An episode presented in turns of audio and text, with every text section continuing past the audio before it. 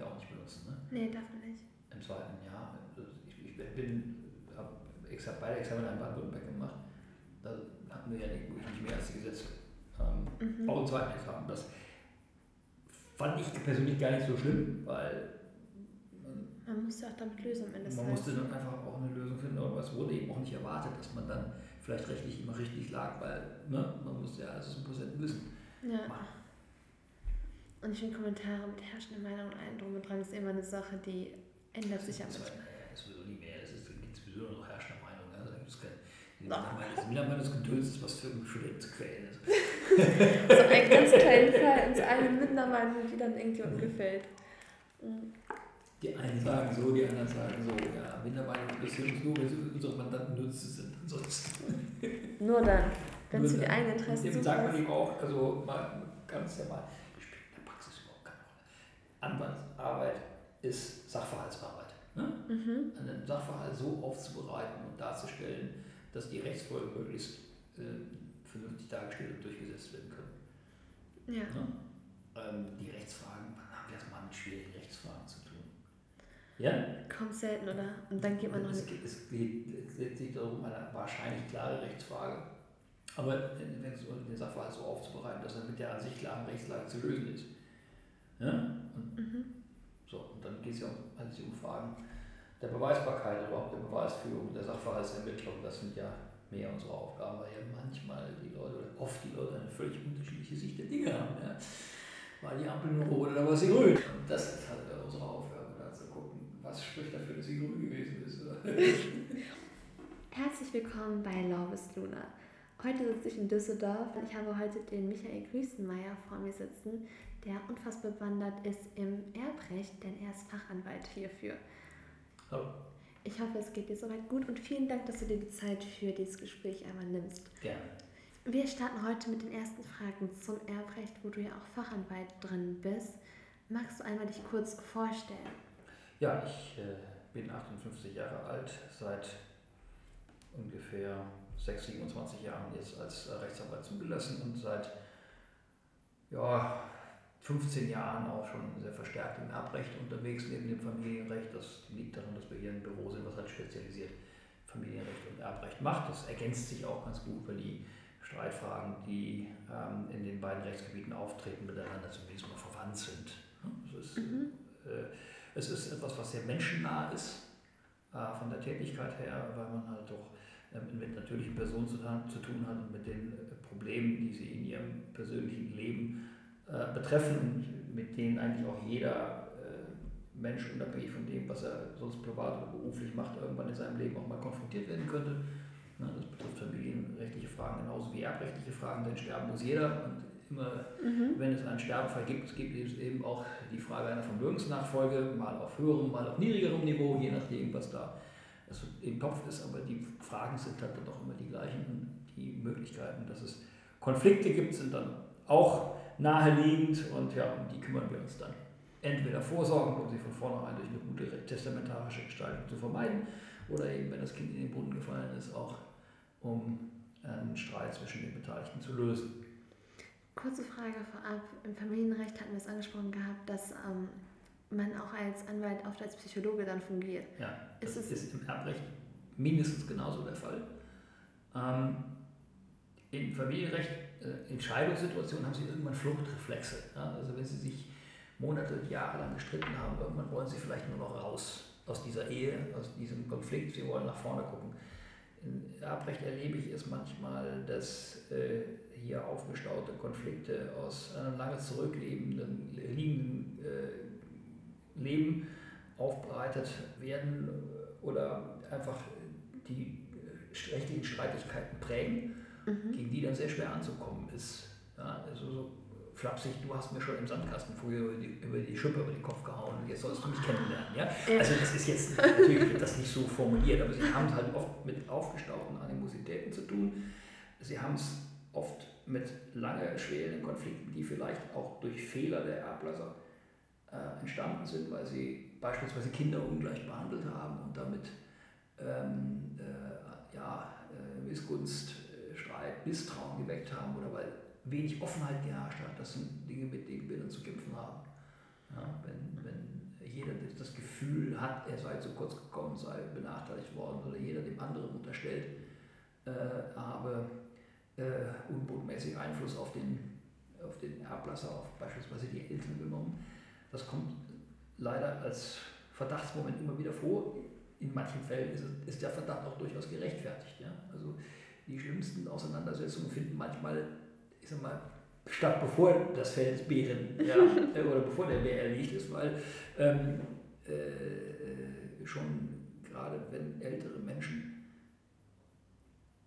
äh, nicht mal, ihre, ihre, ihre, persönliche Autorität und ihre Autonomie verlieren, beispielsweise ja. pflegebedürftig werden, abhängig werden, auch emotional abhängig werden, ähm, dass dann ähm, äh, potenzielle zukünftige Erben versuchen, ähm, schon mal Einfluss zu nehmen, ihre mal, Schäfchen ins Trockene zu bringen. Ja? Mhm. Ähm, äh, und dass dann oft äh, schon mal die Positionskämpfe sozusagen schon beginnen, bevor ähm, der Erbfall überhaupt eintritt. Dann sind dann die Streitigkeiten um die Ausübung von Vorsorgevollmachten, ja? Äh, wo dann Beteiligte versuchen, sich auch gegenseitig da ähm, äh, das Leben schwer zu machen, beziehungsweise Einfluss zu gewinnen, ähm, äh, zu verhindern, dass der eine oder andere vielleicht aufgrund einer Vorsorgevollmacht schon mal für, für sich persönlich mehr vorsorgt als für den Betroffenen. Also da gibt es sehr unschöne Geschichten. Ja, also die erbrechtliche Beratung fängt eigentlich schon im Vorfeld an. Ja. Ja. Ähm, äh, noch gar kein Erbfall eingetreten ist, sei es, weil man über Testamente berät, sei es aber auch, dass man berät in, in, in immer innerfamiliären Konflikten, ähm, die äh, schon im Vorfeld äh, einer, eines späteren Erbfalls stattfinden. Also ja. es ist gut, wenn man sich frühzeitig präventiv damit auseinandersetzt, gerade ja. wenn es auch um großes Vermögen geht, da kann man ja, wie wir das auch schon im Gespräch vorher angesprochen hatten, ähm, Schenkungen unter Lebenden, zum Beispiel jetzt um Erbschaftssteuern etc. zu sparen.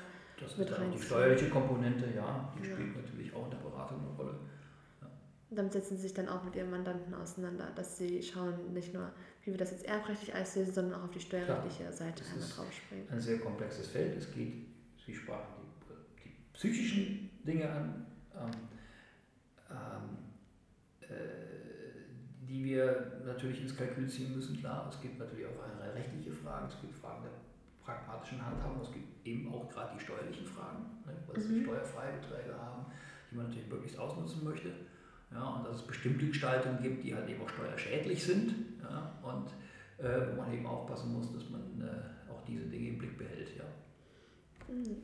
Ein schöner Einstieg an der Stelle. Ich würde gerne mit Ihnen ähm, auf die ersten großen erbrechtlichen, glaube ich, Konstrukte einmal zu sprechen kommen. Und zwar, wir haben ja einmal die gewillkürte und einmal die gesetzliche Erbfolge.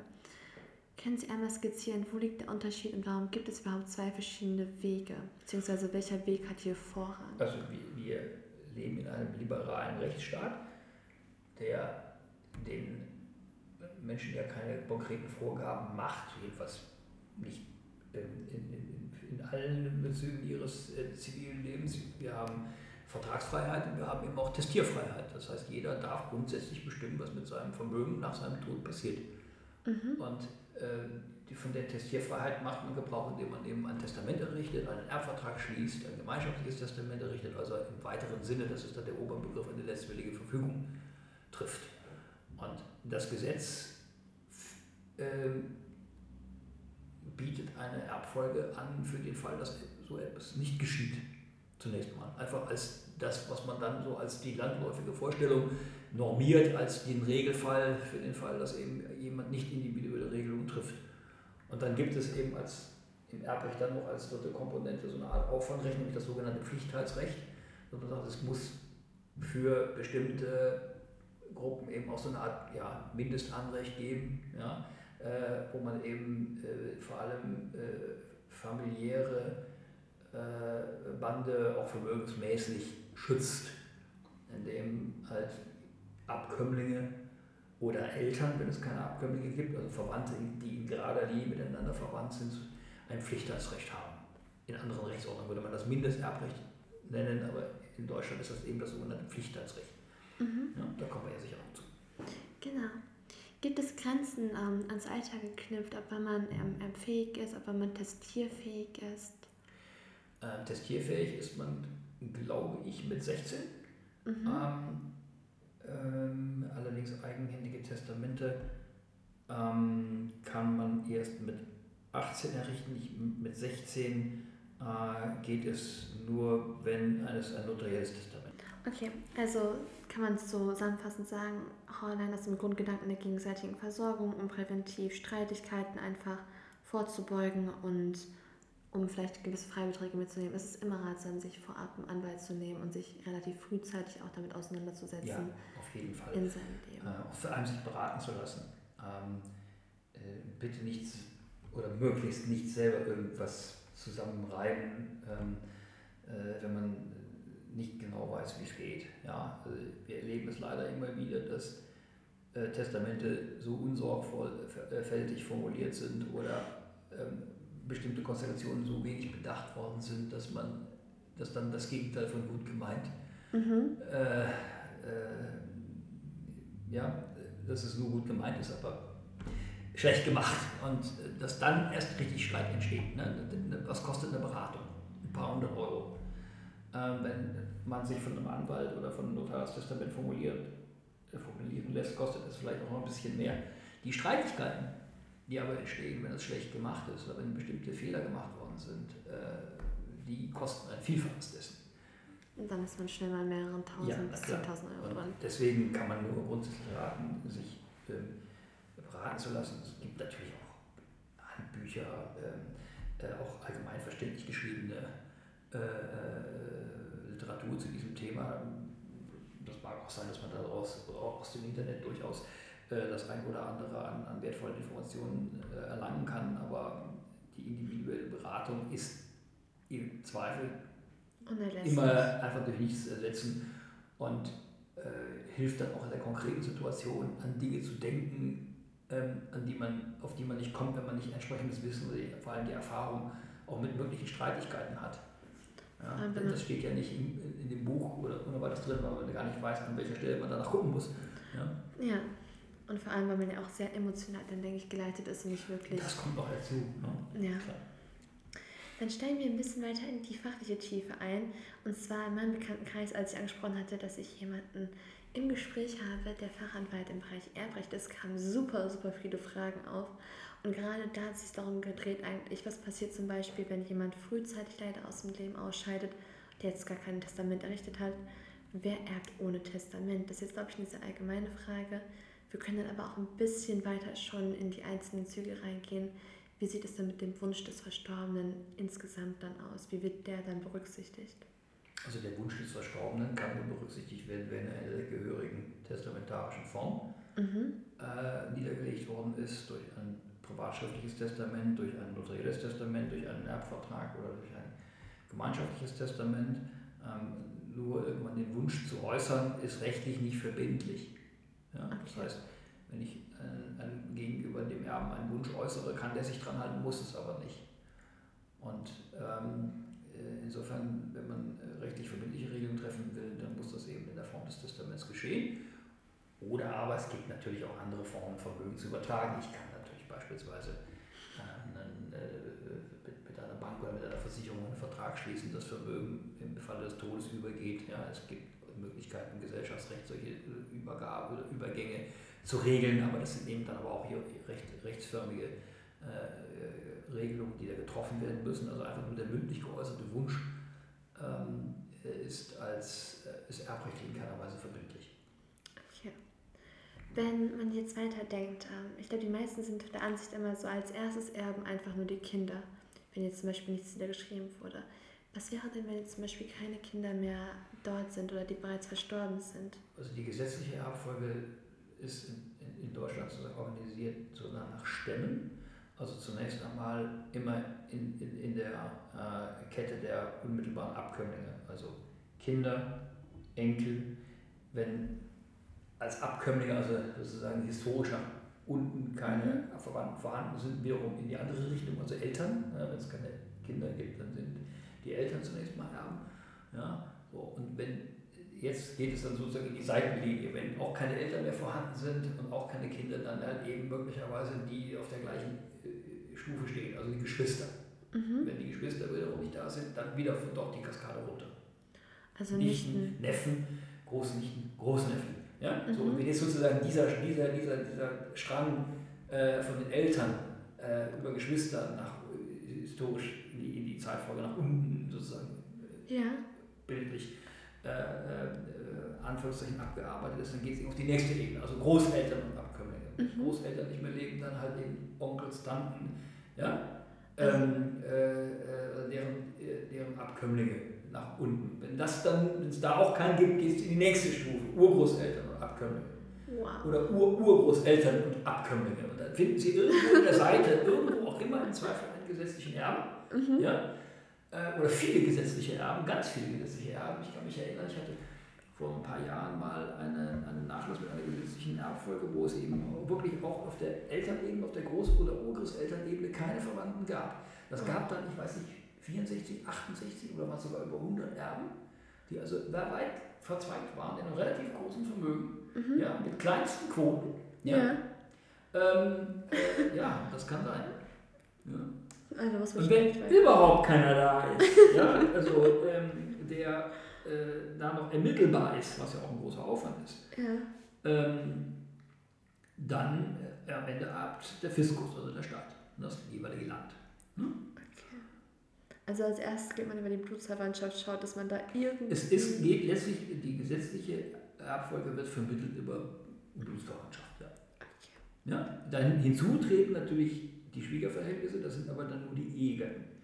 Ja? Mhm. Äh, der Ehegatte hat ein sozusagen daneben tretendes Erbrecht, was jetzt eine bestimmte Größe hat, je nachdem, ob es im Verhältnis zu Kindern, Großeltern, ja, Großeltern ja. oder was ist. Also äh, beim Ehegatten ist es so, im Verhältnis zu Kindern erbt er, wenn er im gesetzlichen Güterstand lebt, die Hälfte ja, gegenüber den, äh, den Eltern und Geschwistern drei Viertel, ähm, gegenüber Großeltern, glaube ich, auch noch drei Viertel, bin ich, jetzt, bin ich mir gar nicht mehr sicher, und dann, soweit es dann in die weitere Verwandtschaft geht, wäre dann der Ehegatte alleine.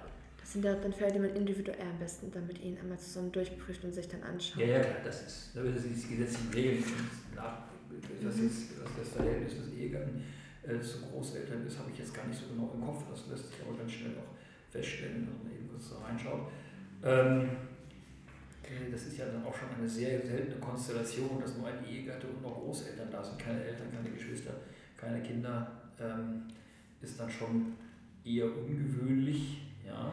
Darf ich in dem Moment reingrätschen? Sie können gerne weiter ähm, nachschauen für die ganzen Zuhörer, die sehen ja gerade nicht, wie fleißig sich hier noch ähm, immer auch wirklich untermauern, dass alles wirklich seine Richtigkeit hat. Erben adoptierte Kinder genauso wie leibliche, werden die gleichgestellt oder gibt es da irgendwie Differenzen? Nein, adoptiv, Adoption ist die Herstellung eines rechtlichen Verwandtschaftsverhältnisses. Perfekt. Ja? Mhm. Äh, wie überhaupt sagen muss, Verwandten sind die, die rechtlich verwandt sind. Okay. Ja? Also äh, ein, eine, ein Kindschaftsverhältnis entsteht äh, zunächst mal aufgrund einer rechtlichen Funktion, Fiktion. Das ist jetzt nicht spezifisch Erbrecht, sondern eher familienrechtlich. Das heißt, wer als Kind in eine Ehe hineingeboren wird, gilt als Kind des verheirateten Paars. Ja? Es wird mhm. nicht gefragt, ob der Ehemann tatsächlich der Erzeuger ist. Jedenfalls solange keiner fragt. Ja? Das ist es. So, und ähm, ansonsten, wenn es eben keine Eheleute sind, dann äh, kann die Vaterschaft entstehen durch Anerkennung.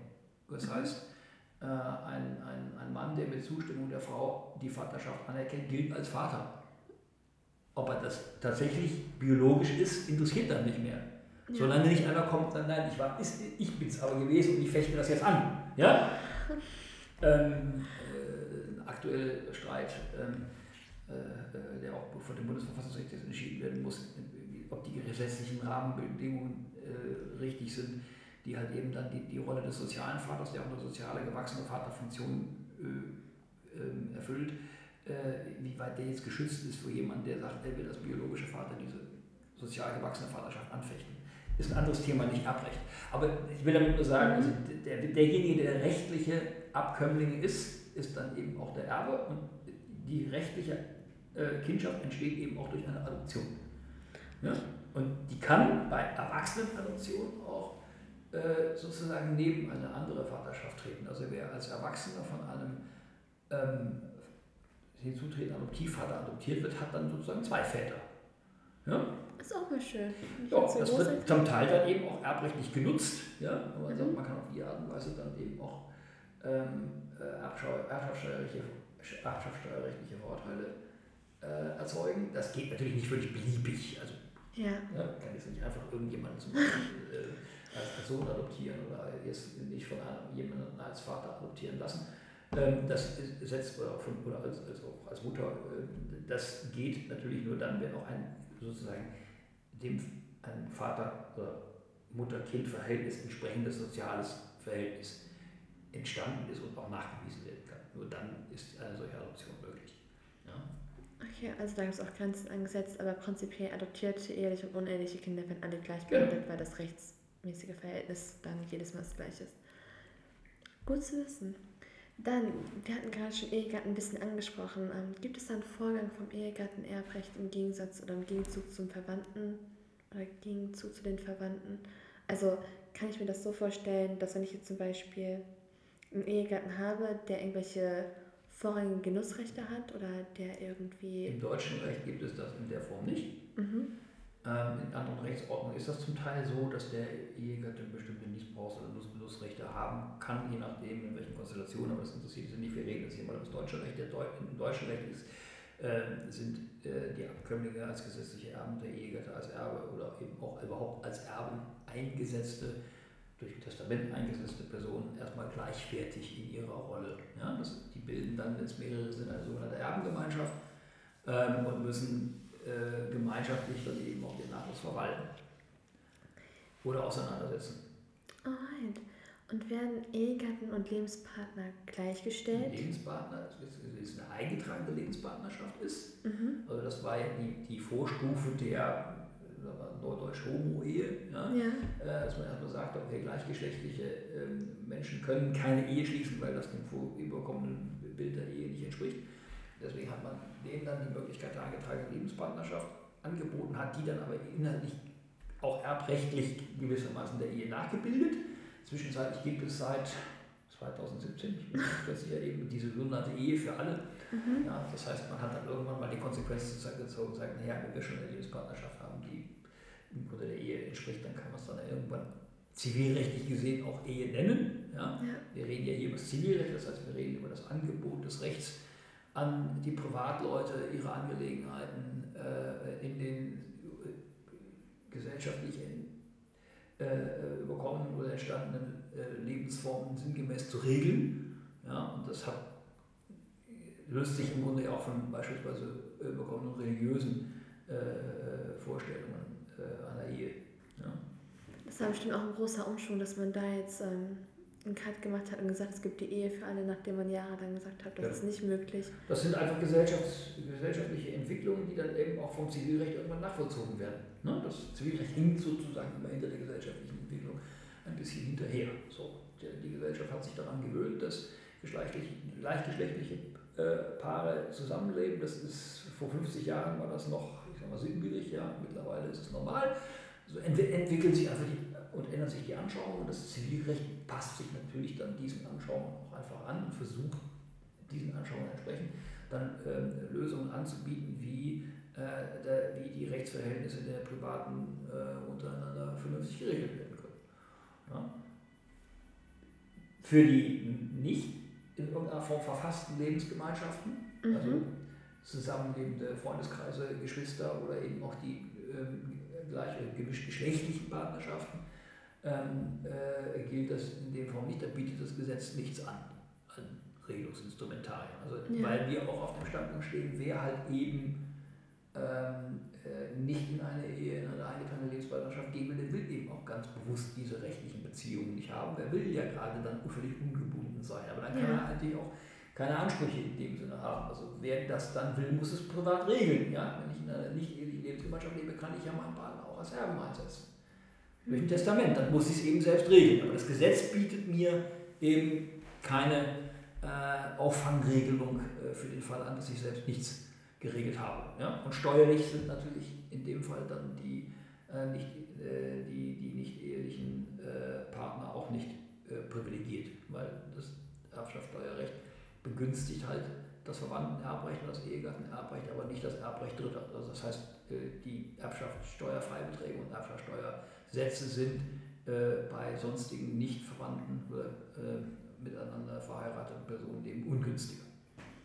Also wirklich eine gut zu überlegende und nachzuüberlegende Entscheidung, die man dann treffen muss, wenn man in eine Ehe geht, welche ja, Konsequenzen das mit sich zieht. Es kann durchaus auch Sinn machen, einfach nur aus rein erbrechtlichen oder erbschaftssteuerrechtlichen Erwägungen, wenn man zusammenlebt, eine Ehe zu schließen, die vielleicht unerwünschten Folgen einer Ehe für den Fall des Scheiterns, wie dann bestehende Unterhaltsverpflichtungen, Zugewinnausgleichsverpflichtungen und so weiter, kann man ja auch ehevertraglich dann ausschließen. Mhm. Ja.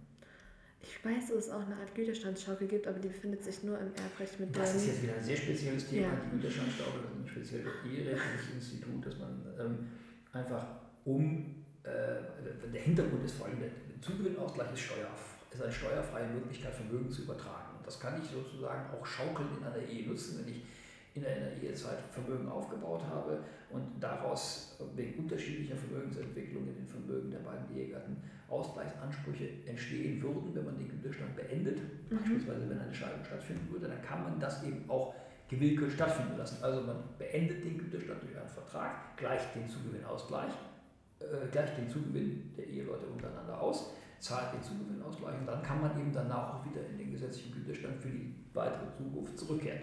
Ja, kann auf die Art und Weise einfach mal einen Cut machen, auf diese Art und Weise Vermögen von einem Ehegatten auf den anderen übertragen, ohne dass das steuerliche Folgen hat sogenannte Güterstandsschaukel. Ja.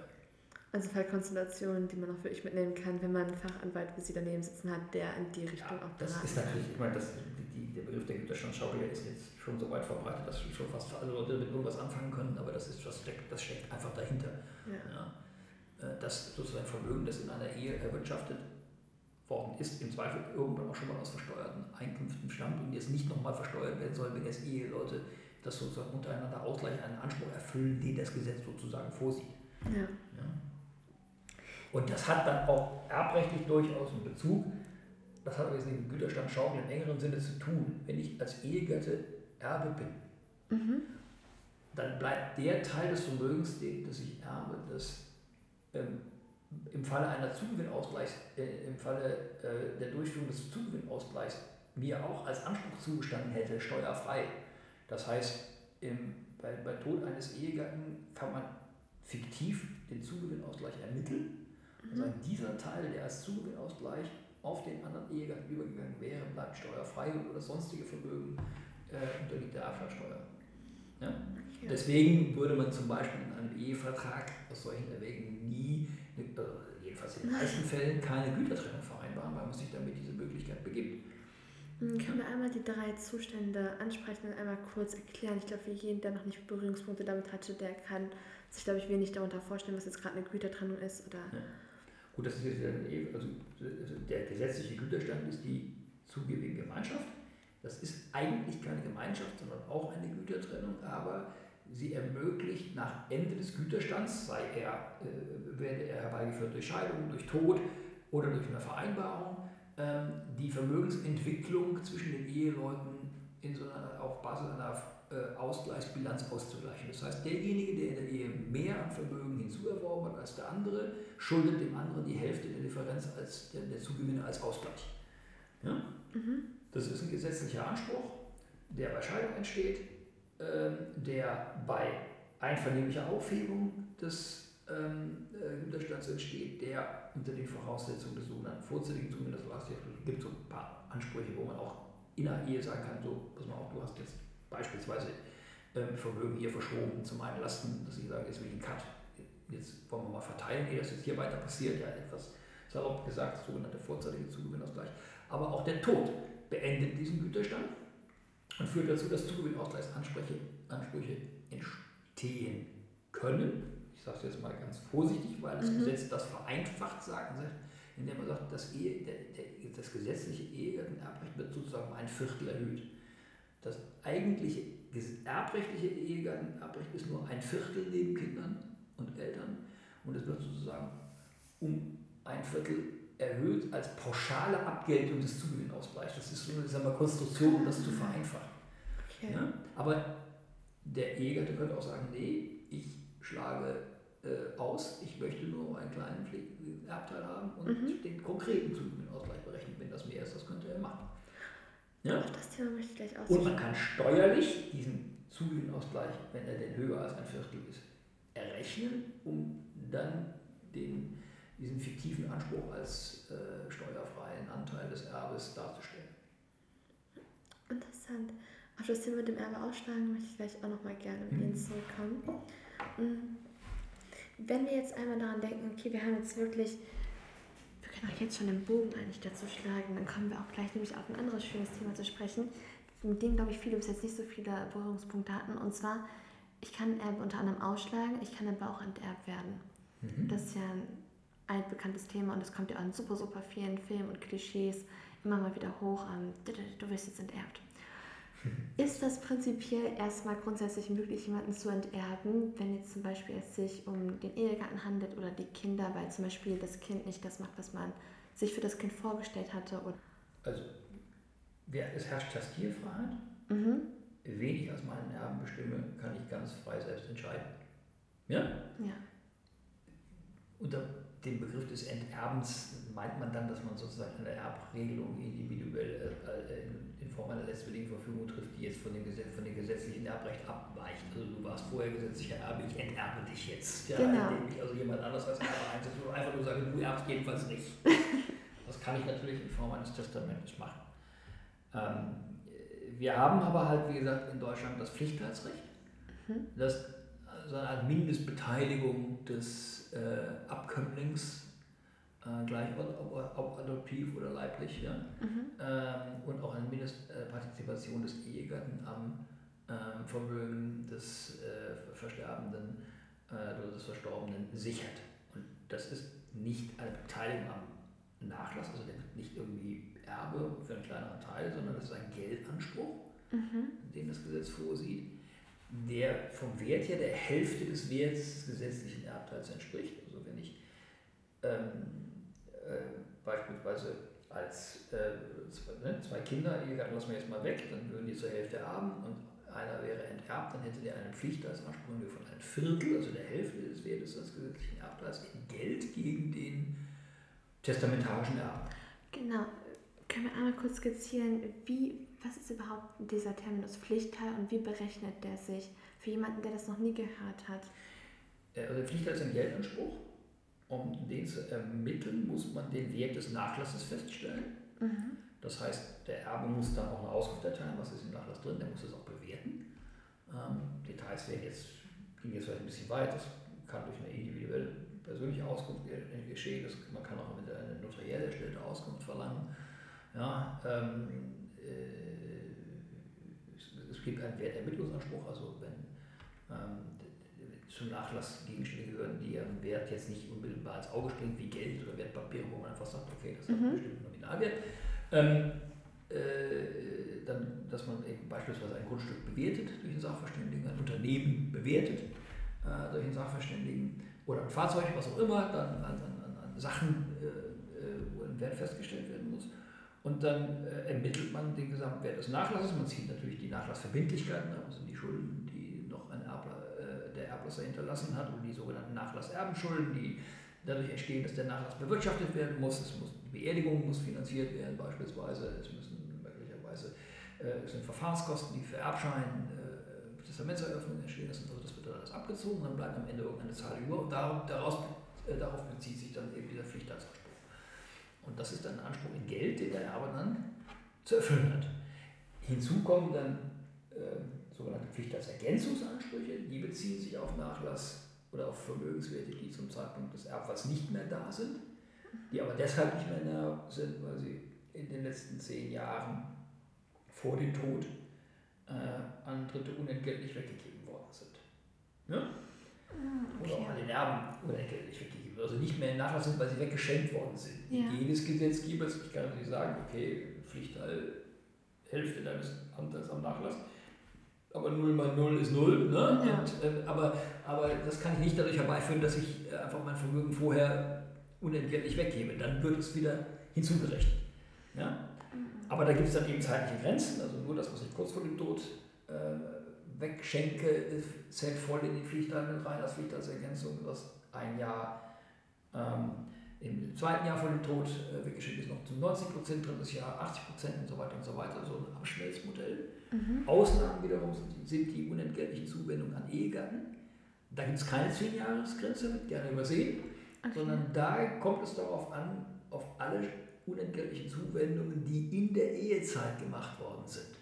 Das ist wow. schwierig, weil so eine Ehe ja lange dauern kann. Ja? Und jetzt nehmen Sie mal den Fall, Eheleute kaufen zusammen ein Häuschen. Ja? Und äh, äh, klassische Hausfrauenehe, ja, sowas mhm. gibt es ja hin und wieder noch. Oder jedenfalls in den heutigen Sterbefällen kommt das durchaus noch äh, häufig, häufig vor. vor ja. Und jetzt hat der Ehemann all die Jahre dieses Haus finanziert. Es gehört aber, weil das einfach so unter Eheleuten auf gute Sitte ist, beiden zu gleichen Teilen. Mhm. Und jetzt überlege ich, naja, eigentlich hat der doch die Haushälfte, die die Frau heute hat, mhm. ja, die jetzt überlebt hat als Witwe, so nach und nach ihr geschenkt. Ja. Kann ich das jetzt noch in den Pflichtteil unterbringen? Ja. Ist ein sehr schwieriges Thema, ähm, Ach, aber Einzelfallfrage. Ja. Inwieweit hat sie auch mitgewirtschaftet? Inwieweit ist das letztlich durch Altersvorsorgeunterhalt, als Altersvorsorgeunterhalt zu werten, dass er das finanziert hat? Äh, inwieweit ist es dann einfach auch eine sogenannte unbenannte Zuwendung unter Eheleuten, also Vermögenstransfer zur Ausgestaltung der ehelichen Lebensverhältnisse, die wir im Pflichtheitsrecht als pflichtheitsrelevante Schenken behandeln. Mhm. Ja? Und dann wird es interessant. Ja? Also da kann man schon ähm, im Pflichtheitsrecht ähm, in, in eine ziemlich schwierige Diskussionen kommen. Okay. Wenn ich jetzt äh, auf Kinder mal schaue, die haben auch einen Anspruch auf einen Pflichtteil, oder? Kinder ein Pflichtheitsrecht. Genau. Also alle Abkömmlinge, wenn keine Kinder mehr da sind, auch die Enkel. Achso, also wenn ich jetzt zum Beispiel als Kind nicht mehr. Also ich Und wenn es keine Kinder gibt, okay. auch die Eltern. Also sie wird auch gerne übersehen, ne? Sie, ähm, Eheleute, jung verheiratet, keine Kinder. Mhm. Ähm, wenn jetzt ein äh, Ehegatte stirbt und hat den anderen Ehegatten als Alleinerben eingesetzt, ja. dann haben da die Eltern des Versterbenden ein Pflichtheitsrecht. Der gesetzliche Erbteil der Eltern ist ein Viertel. Mhm. Die sind in gerader Linie verwandt. Also das Pflichtheitsrecht gibt es bei allen, die in gerader Linie miteinander verwandt sind. Ja? Wobei die nächsten Verwandten immer die anderen ausschließen. Ja?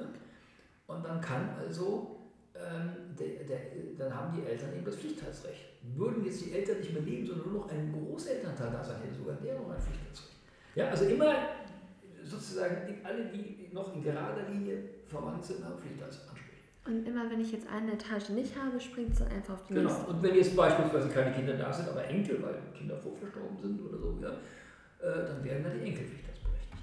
Ah, okay. Ich glaube, das hat jetzt auch für jeden, ich hoffe, jeder hat sich jetzt auf Code gefühlt, aber für mich hat sich auf jeden Fall ein schönes Bild ja, jetzt Also das Pflichtheitsrecht begünstigt an, die in gerader Linie miteinander verwandt sind. Und zwar immer nur denjenigen, der als nächster äh, sozusagen dann als gesetzlicher Erbe berufen wäre. Ja? Deswegen auch diese skandalösen Fälle, wo dann auf einmal ein Film dann irgendjemand noch nach dem Tod umgebracht wird oder verschwindet. Ich, das habe ich jetzt keinen Film vor Augen. Ähm, äh, äh, ja, kann ich jetzt nichts konkret zu sagen. Wenn man jetzt, wenn man jetzt, wenn man jetzt mal amerikanische oder englische Filme nehmen, würde man sagen, das kann es nicht sein, weil. Äh, die haben ein anderes Rechtssystem. Da, da gibt es keine Pflicht. okay. Dann äh, ja. sind da noch andere Motive drin. Nee, mein Kopf hat das eine gerade irgendwie mit dem anderen angefangen zu verknüpfen. Ja. Okay, kann man auf diesen Pflichtteil verzichten, wenn man jetzt ja, sagt. Kann man, aber okay. nur durch notarielle Erklärung. Und verjährt der Anspruch darauf irgendwann? Der Pflichtteil verjährt, unterliegt der Verjährung, das ist ein Geldanspruch und der verjährt in der Regelverjährung. Und ähm, der Pflichtheitsanspruch entsteht ja mit dem Tod. Ich muss aber auch erstmal von meiner Enterbung Kenntnis erlangen.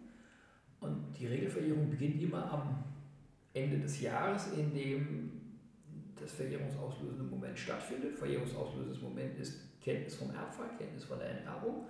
Dann beginnt am nächsten, am nächsten 1.1. die dreijährige Verjährung, endet dementsprechend drei Jahre später. Ja? So, bis dahin muss die Pflicht geltend gemacht haben, also ich sag mal verjährungshemmende Maßnahmen ergriffen haben, durch Klage, durch Verhandeln kann man auch die Verjährung hemmen, äh, um den Anspruch noch zu, äh, zu erhalten. Ja? Okay. Und was kann man als Enterbter gegen die Beeinträchtigung des eigenen Pflichtheitsanspruchs tun? Kann man dagegen überhaupt was tun? Wenn ich jetzt zum Beispiel Kind bin, ich hätte eigentlich einen Anspruch gehabt, ich werde enterbt. Wie spielt das so alles ein bisschen? Dagegen kann ich relativ wenig tun, außer den Erblasser durch Wohlverhalten da vielleicht von abzuhalten. Ja. also der Pflichtteil bleibt mir, aber ne? es gibt auch jetzt wieder Pflichtheitsentziehungsgründe, schwerwiegende Verbrechen. Also ich sag mal, wer den Erblasser nach dem Leben betrachtet hat, ja, der ist möglicherweise ja. sogar erbunwürdig, aber dann natürlich auch nicht mehr pflichtheitsberechtigt. Aber es gibt ähm, Möglichkeiten, eine Pflichtheit zu entziehen, beispielsweise wenn schwere Straftaten begangen wurden, die Verbrechen ja, beinhalten. Also ähm, wenn man jetzt Kind hat, was an schwer, an wegen, wegen eines schweren Verbrechens äh, verurteilt worden ist, dann kann man auch den Pflichtteil entziehen. Also das, ne, das darf ich jetzt sozusagen ab. Ja. so ein Katalog im Gesetz. Ähm, aber das ist sehr, sehr eng. Also, äh, also reine, einfach nur äh, fehlendes Wohlverhalten äh, äh, äh ähm, reicht nicht, um Pflichtteil zu entziehen. Da muss schon ein bisschen mehr passieren. Okay, bevor wir diese Podcast-Folge beenden, Wann ist man erbunwürdig? Das hatte ich gar nicht auf dem Schirm bis jetzt. Also, also erbunwürdig, das ist, ein, äh, das ist ganz, ähm, ganz enge Voraussetzung. Ähm, also erbunwürdig ist man beispielsweise bei einem äh, schweren Verbrechen, also wenn man den Ablass umgebracht hat, ja, das beispielsweise, das wäre jetzt ein Fall. Ansonsten muss ich jetzt nochmal äh, ein bisschen blättern, weil das sind jetzt auch nicht so die alltäglichen Geschichten. Ähm, schon. Alles gut. Ähm, so aus dem Kopf. Erbunwürdig ist man, wenn man vorsätzlich oder widerrechtlich den Ablasser zu töten versucht oder ihn sogar getötet hat. Das ist nachvollziehbar. Ja. ja? Ähm, äh, aber auch, wenn man durch äh, widerrechtlich den Erblasser daran gehindert hat, eine Verfügung von Todeswegen zu errichten oder aufzuheben. Also, ich sag mal, der liegt jetzt, ich sag mal, der Ablasser sterbend im Bett und sagt, mhm. bring mir mal ein Blatt Papier und ich sage, nö, gib ich dir nicht. Oh. ja? Ja. Also, äh, ne, das wäre jetzt, äh, das jetzt so ein Fall, wo man da vielleicht auch erbunwürdig sein kann. Oder wenn man jemanden, wenn man jemand arglich getäuscht hat. 123 ja? BGB. Ähm, über, ähm, äh, über, über, über oder durch Drohung dazu bestimmt hat, ein bestimmtes Testament zu errichten oder nicht zu errichten. Ja? Kommt das BGB-AT ja mit ins Spiel wieder? Da, bitte? Kommt ja wieder BGB-AT mit ins Spiel? Ja, klar. AT ist AT, überall. Also, Erbrecht spielt ja noch Anfechtungsfragen sind im Erbrecht ja noch viel weiter. Die mhm. Anfechtungsmöglichkeiten im Erbrecht sind ja, weil auch der Motivirrtum anerkannt ist im Erbrecht, gehen die noch viel, viel, viel weiter. Da gibt es böse Fälle. Ja, ähm, ja also äh, diese Erbunwürdigkeit, ich kann mich an einen Fall erinnern, wo das wirklich mal eine Rolle gespielt hat. Jetzt müsste ich nur mal mit dem Gedächtnis kramen, wie das lief. Und das war, ist nicht entschieden worden. Ja, wir haben uns mhm. dann in, dieser Sache verglichen. Ähm, was war geschehen? Ähm, da war eine Erbin verheiratet. Ja. Und ähm, dann hat der Vater ein Testament zugunsten dieser Ehefrau gemacht und oder seiner Tochter Ehefrau und hat dann angeordnet und dann hat er mit ihr einen Erbvertrag geschlossen, dass ein Teil dieses Vermögens nach deren Tod an ich glaube die Stiftung oder begünstigt das Gemeinnützige schön. Und diese Ehefrau hat dem Vater aber nicht gesagt, dass sie mit ihrem gemeinsamen, mit ihrem Ehemann schon einen Erbvertrag gemacht hatte, der sie sozusagen erbrechtlich schon festlegte.